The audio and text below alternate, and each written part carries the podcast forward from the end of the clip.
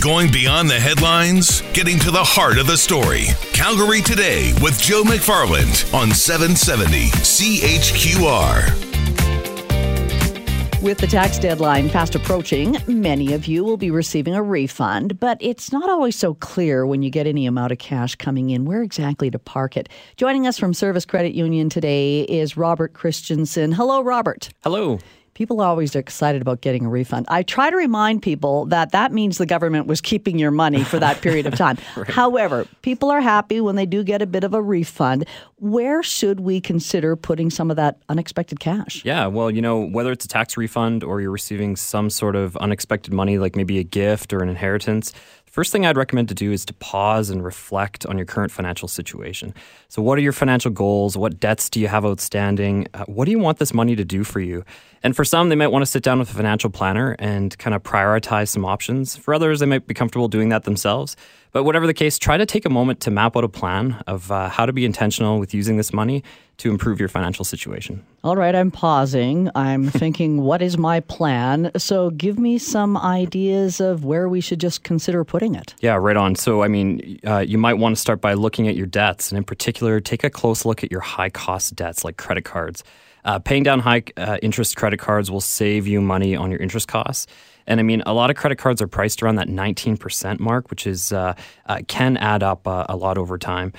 So we definitely recommend paying off your credit cards before you look at other loans, like maybe a vehicle loan or a mortgage. Yeah, well, that's good advice. But what about some maybe financial goals? Any ideas on how that tax refund or another unexpected amount of money could be used there? Yeah, for sure. So, you think of short-term goals. Say you're saving for a trip or maybe a kitchen upgrade. You might want to invest in something a little more liquid, a little more low risk. And so we have high yield savings accounts, or we have guaranteed investment certificates. That's commonly known as GICs. These vehicles, they're guaranteed to grow. It's secure. There are a wide range of terms and rates. And the interest isn't taxed if it's held in your TFSA. Or maybe you're looking a little longer term. Say you're looking out towards retirement. You could use this money to make an RSP contribution. And you can invest in GICs if you're looking for a low-risk option. But for some, if you have a bit of risk tolerance and you have a longer time horizon, there might be some other investment options available for you.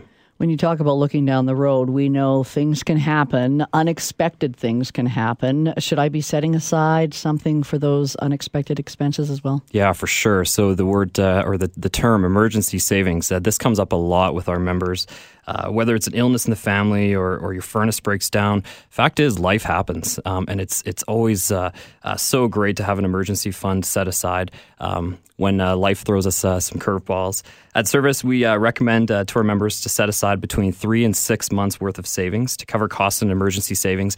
And at the outset, that might seem like a lot, but we can help you get set up with a plan, find a dollar amount that fits within your monthly budget, and work with you to build that savings over time. Well, especially if you're looking at a lump sum that you're receiving, let's say, in the form of a tax refund. Good ideas to think of those different pockets to put it in. Where can we find more information? Yeah, everyone's financial situation is different. So if you come across some unexpected cash, we recommend to talk to a financial advisor, and you can book an appointment or find out more on our website at servus.ca. Robert, thanks for this. Okay, thanks so much. Robert Christiansen from Servus Credit Union.